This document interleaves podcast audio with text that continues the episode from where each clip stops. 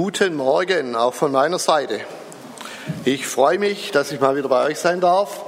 Letztes Mal hat es ja nicht geklappt, das war im November, da musste ich absagen, weil ich mit unserem David im Krankenhaus war. Aber wir sind so dankbar, dass momentan die Werte so zwar schwanken, aber insgesamt einigermaßen stabil sind. Also wer ihn nicht kennt, er hat vor anderthalb Jahren eine Niere transplantiert bekommen und da geht es immer hin und her. Aber momentan ist alles stabil, von daher konnte ich heute guten Gewissens hierher kommen. Ja, liebe Gemeinde, wir leben in unruhigen Zeiten. Das wisst ihr alle. Corona-Pandemie, die Veränderung des Klimas, viele Krisenherde auf der Welt, jetzt ganz neu in der Ukraine. Vieles, was uns ängstigt und vieles, was uns auch überfordert. Die Medien heute, da kriegst du alles mit, wenn du willst und wenn du nicht willst auch. Das heißt, wir werden beschossen von allen Seiten. Und ich glaube, das ist auch ein Thema, diese ständige, der ständige Beschuss mit neuen Themen macht uns auch zu schaffen.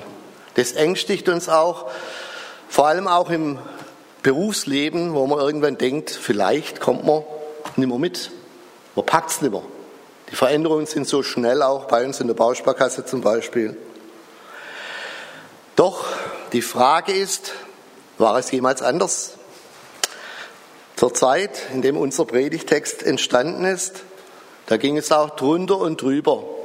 Eine Großmacht gab der anderen die Klinke in die Hand. Perser, Römer, was weiß ich, die Römer waren später dann, aber Babylonier. Da ging es drunter und drüber, die Assyrer mischten noch mit.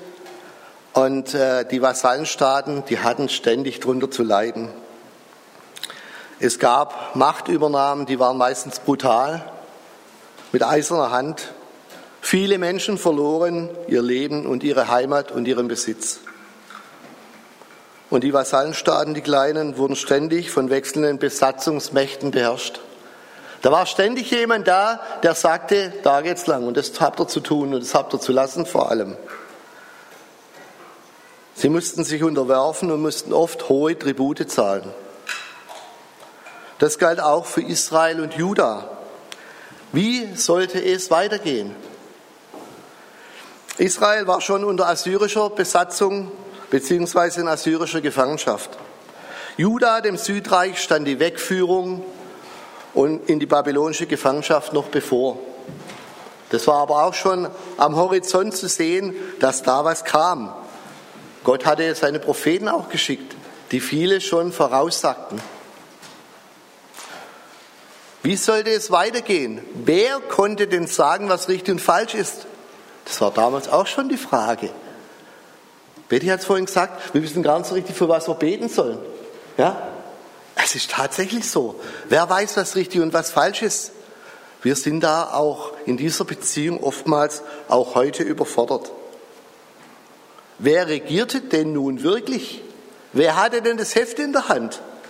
Waren es tatsächlich diese Herrscher, die da ganz von oben runter ihre Erlasse erteilten? Oder war es doch Gott? Gott ließ seine Propheten zu seinem Volk reden. Im Predigtext stellt Gott durch seinen Propheten Jesaja die Machtverhältnisse ganz klar. Jesaja 42. Und da geht es um den Gottesknecht, den vorhin die schon erwähnt hat.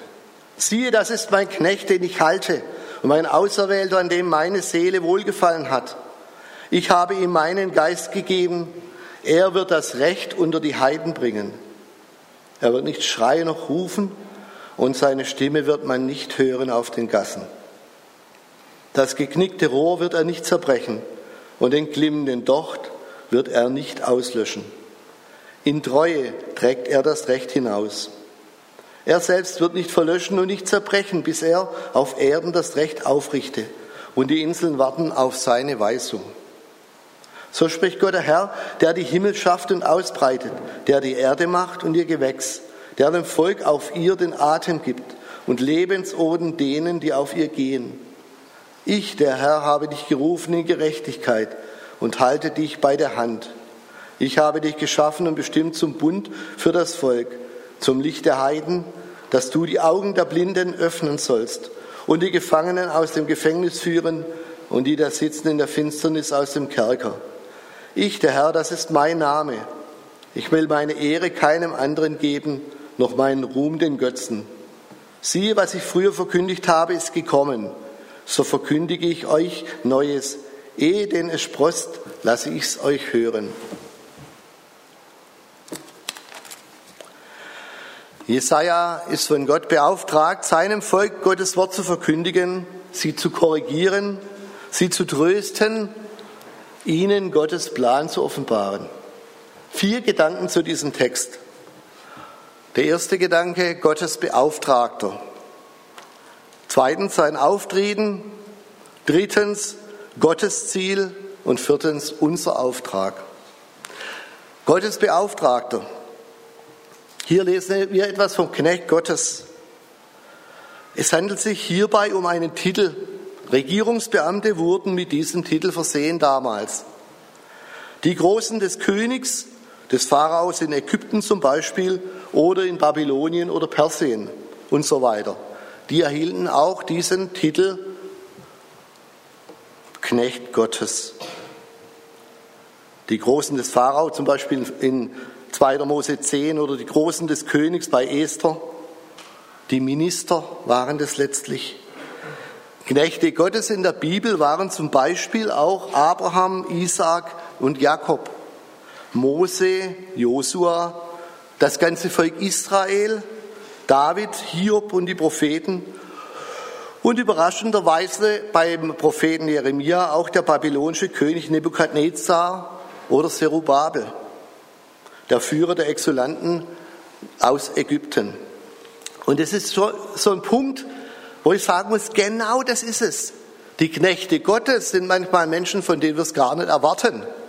Zunächst mal. Gott nimmt sich auch Herrscher, die mit ihm nichts zu tun haben, und nimmt sie und setzt sie ein, damit sie seinen Willen tun und ausführen. So ist Gott. Und er handelt verborgen und manchmal auch offensichtlich, aber viel größer als das, was wir uns vorstellen können. Also ich muss ehrlich sagen, ich blick vieles nicht mehr in dieser Welt. Vieles ist mir einfach zu groß. Und doch bin ich stets dabei, wenn es darum geht, zu diskutieren und sich politisch da ja, zu äußern. Und dann merke ich irgendwann mal, ich verstehe gar nichts. Der Knecht in unserem Text hat keinen Namen. Um das ganze Volk Israel kann es sich nicht handeln, wenn man seinen Auftrag betrachtet. Klar wird, dieser Knecht oder Diener Gottes ist von Gott selbst legitimiert. Ich halte ihn, sagt Gott. Unsere Kinder lernen immer mehr das Balancieren, das Hochsteigen an Spielgeräten und Ähnlichem. Das bedarf einer gewissen Portion Mut. Ja, am Anfang ist es immer ein bisschen schwierig. Und da heißt es immer Papa Hand oder Papa oder Mama müssen in der Nähe sein. Und wenn sie das merken, dann wissen sie, da ist einer da, da ist eine da, die hält mich. Die ist da. Da brauche ich keine Angst zu haben. Gott freut sich an seinem Knecht. Seine Seele hat an ihm wohlgefallen.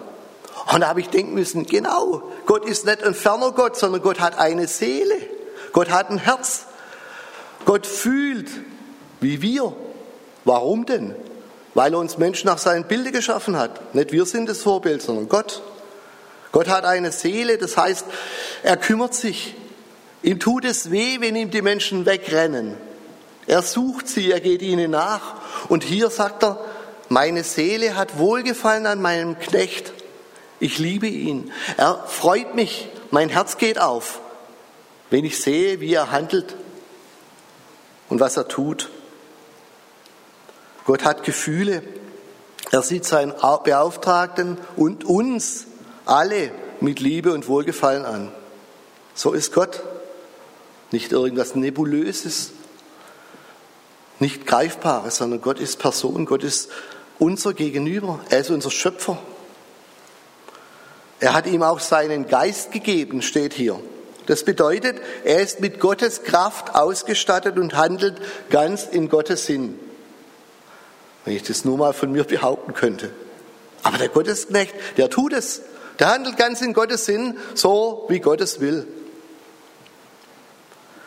Nun könnte man sagen, jetzt haut dieser Beauftragte Gottes hoffentlich mal ordentlich rein, geht gegen Heuchelei, Korruption, Unrecht und Gewalt mit harter Hand vor. Das würden wir uns doch manchmal wünschen. Da muss Gott doch mal eingreifen, müsste mal wirklich Stopp machen. Doch davon lesen wir hier nichts. Sein Auftreten, das zweite.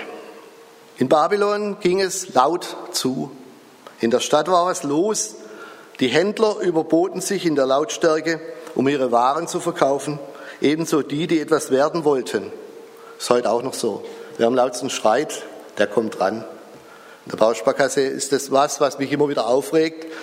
Wenn sich einer auf, äh, aufregt und rumschreit, auch wenn er nicht recht hat, irgendwann kriegt er vielleicht doch recht, weil man keine Nerven mehr hat. Ich habe das auch mal erlebt, als ich Holger und mein Schwager, der äh, in seiner Heimat in Gladbach, sind wir mal nach Holland rüber und da gibt es einen Markt in Venlo und da waren die Händler da und da habe ich gesagt, sowas wird mir auch gefallen. Die haben da geschrien und haben ihre Ware feilgeboten, das war der Hammer. Und die, die im lautesten geschrien haben, da waren die meisten Zuschauer und Zuhörer und die meisten Käufer. Also die haben es dann geschafft. Der Knecht Gottes, der wird ganz anders beschrieben. Er wird nicht schreien oder rufen, seine Stimme wird man in den Gassen nicht hören. Hoppla. Stellen wir uns das so vor? Ich denke mir manchmal schon, hier müsste Gott mal deutlich eingreifen und durchgreifen. Das Chaos ist manchmal nicht mehr zu ertragen. Doch der Gottesknecht kommt eben ganz anders daher. Leise, behutsam, heilend. Das geknickte Rohr wird er nicht zerbrechen, den glimmenden Docht wird er nicht auslöschen. Er wird nicht sagen, dem wird voll der Gar ausgemacht, der ist eh schon fertig, geknickt. Hier geht es um Menschen. Hier geht es darum, wie dieser Gottesknecht Menschen begegnet. Wie schnell sind wir denn dabei, das zu tun? Menschen aufzugeben, bei denen aus unserer Sicht Hopfen und Malz verloren ist? Wie schnell brechen wir den Stab über Menschen, die warum auch immer aus unserer Sicht offensichtlich falsch handeln? Wie schnell sind wir dabei, Menschen zu kategorisieren und sie zu verurteilen, obwohl in der Bibel klar steht, das steht euch gar nicht zu. Das Urteil ist bei Gott. Der Gottesknecht wird ganz anders beschrieben. Er setzt in Treue Gottes Recht durch. Das ist Gottes Auftrag an ihn. Genau so soll er handeln. Er soll die Gefangenen befreien. Er soll die, die in Finsternis im Kerker sitzen, in sein Licht führen. Er ist das Licht der Welt, das Licht der Heiden. Und wie viele von uns haben denn solche Situationen schon erlebt oder erleben sie gerade?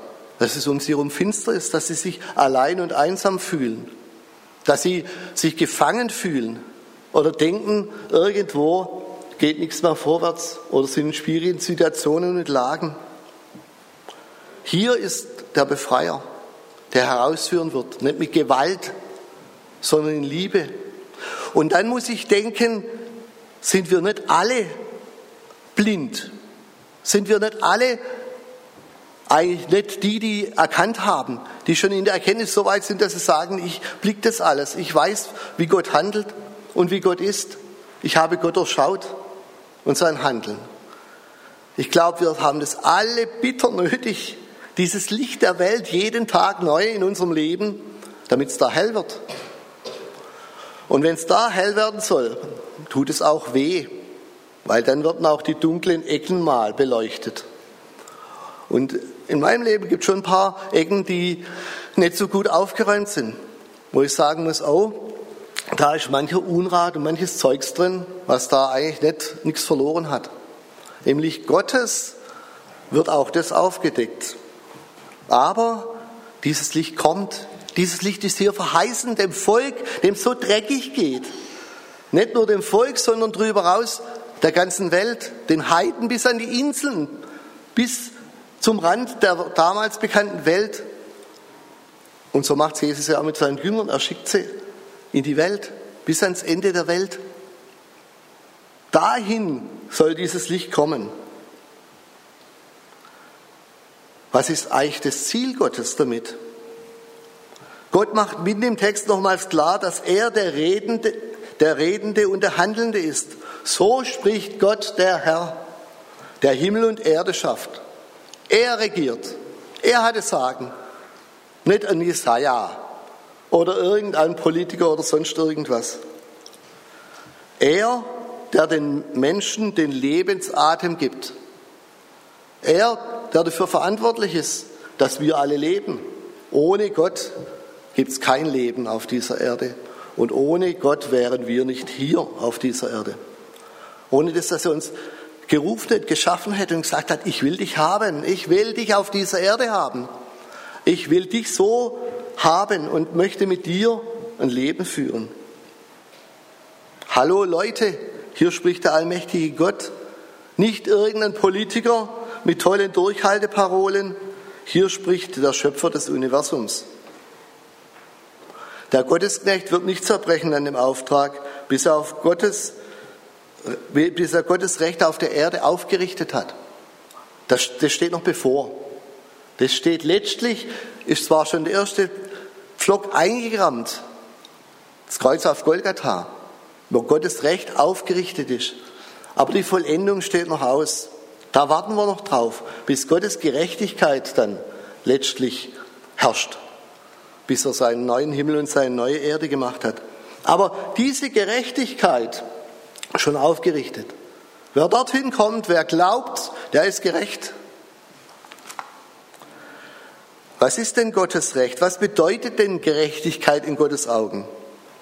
Ich finde, dass in der Bibel ein Vers dasteht, der das kurz und prägnant zusammenfasst. Und zwar Micha 6, Vers 8a. Es ist dir gesagt, Mensch, was gut ist und was der Herr von dir fordert, nämlich Gottes Wort halten und Liebe üben und demütig sein vor deinem Gott. Und das alles aus Gottes Geist und Kraft heraus. Der Knecht Gottes wird sogar zum Licht aller Völker, auch der am weitesten entfernten. Auch dorthin soll Gottes Recht kommen. Da, wo wir es uns doch gar nicht vorstellen können. Das ist unfassbar für uns. Wir denken vielleicht, wie soll das gehen? Das ist Gottes Wort und Gottes Aussage und Gott hält Wort. Welch ein Trost für das geschundene Volk, hoffnungslos und orientierungslos. Gott lässt uns nicht im Stich. Er macht, gibt uns nicht voll und gar aus und sagt, jetzt seid ihr so kaputt und so weit von mir weg, ich will nichts mehr von euch wissen. Er wird uns in unserer angeschlagenen Lage nicht noch eine draufgeben, sondern er wird uns Hoffnung und Leben geben. Und es brauchen auch wir heute unbedingt Hoffnung und Leben von Gott. Gott sagt auch noch, mein Wort ist gewiss, steht auch in dem Text drin. Ihr könnt euch darauf verlassen. Und es wird noch mehr Neuigkeiten geben. Zu gegebener Zeit werde ich euch diese verkünden lassen. Gott lässt sein Volk an seinen Plänen teilhaben, aus lauter Liebe. Gott offenbart sich.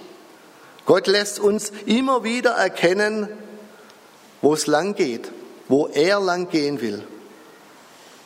Uns individuell und auch uns als Gemeinde. Und aus dieser unendlichen Liebe heraus hat er Jesus gesandt. Alles, was hier gesagt ist vom Knecht Gottes, deutet ja eindeutig auf Jesus.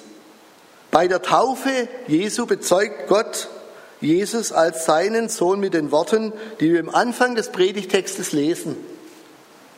Das ist mein lieber Sohn, an dem ich wohlgefallen habe. Hier wiederholt sich's. Hier wird's deutlich. Das ist mein Knecht.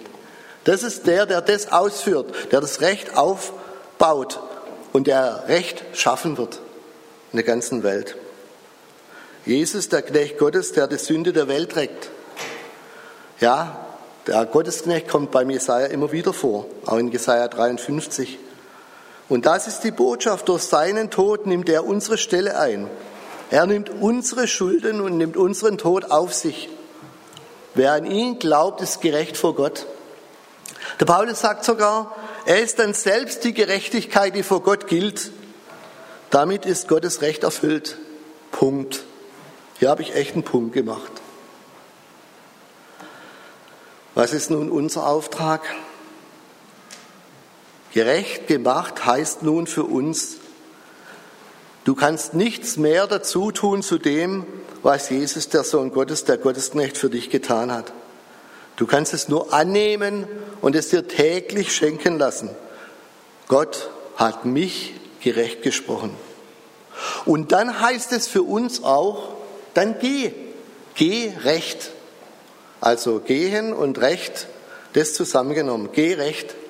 Lass dich von Gottes Geist leiten, zerbrich eben das geknickte Rohr nicht, lösche den glimmenden Docht nicht aus, lege die Menschen nicht auf ihre Schuld fest, sondern bringe ihnen die befreiende Botschaft.